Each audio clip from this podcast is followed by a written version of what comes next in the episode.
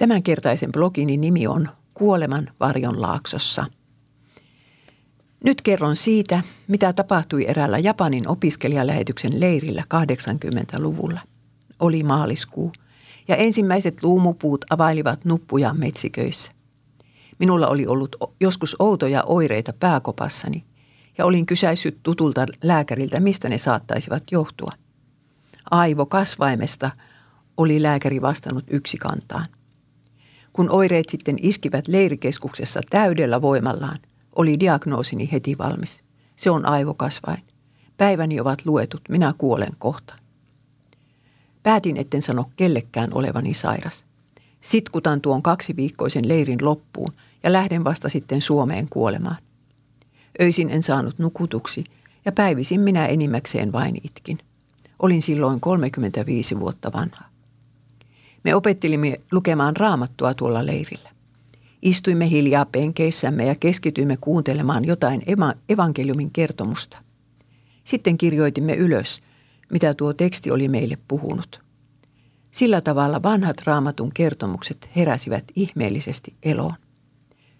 Martta, Martta, moninaisista sinä huolehdit ja hätäilet, mutta tarpeellisia on vähän tai yksi ainoa – Maria on valinnut hyvän osan, jota häneltä ei oteta pois.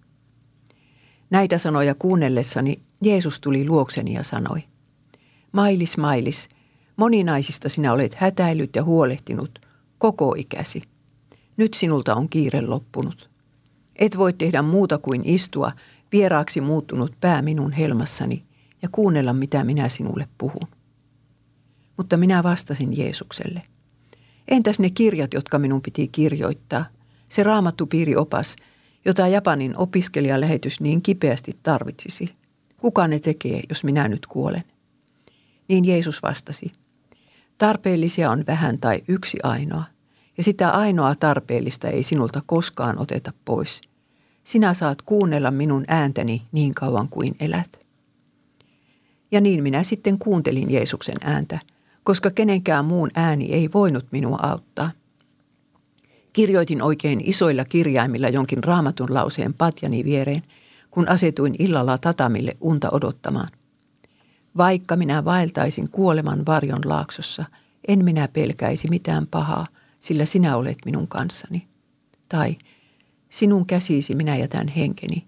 Sinä lunastat minut, sinä uskollinen Jumala. Ja totisesti – Jeesus oli minun kanssani nuo pitkät pimeät yöt. Vasta silloin minä opin, mitä tarkoittaa se, että Herra on sanassaan läsnä, että sana on Jumala. Tällaisen japanilaistyylisen runon kirjoitin tuolla leirillä. Pimeinä öinä, minun ja epätoivon välissä, ainoastaan Jumalan sana.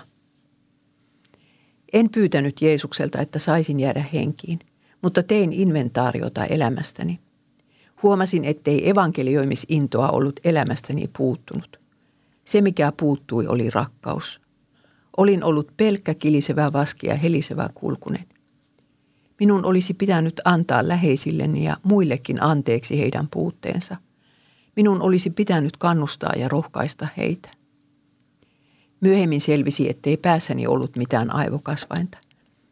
Jotain pysyvää minä kuitenkin sain mukaani kuoleman varjon laaksosta – Olin tajunnut voivani elää yhdestä ainoasta sanasta, joka Jumalan suusta lähtee. Muuta ei tarvita, ei elämässä eikä kuolemassa. Olin lukioajoista lähtien lukenut raamattua joka päivä, mutta nyt rupesin lukemaan sitä, kuten leirillä oli neuvottu, ajatuksen kanssa, kynäkädessä. Ja sama ihme toistui joka aamu. Jeesus tuli luokseni ja puhui minulle. Siitä lähtien raamatulla on ollut minulle Jeesuksen kasvot. Myös Japanin opiskelijalähetys sai aikanaan raamattupiirioppaansa, mutta se on jo toinen tarina se. Thank you.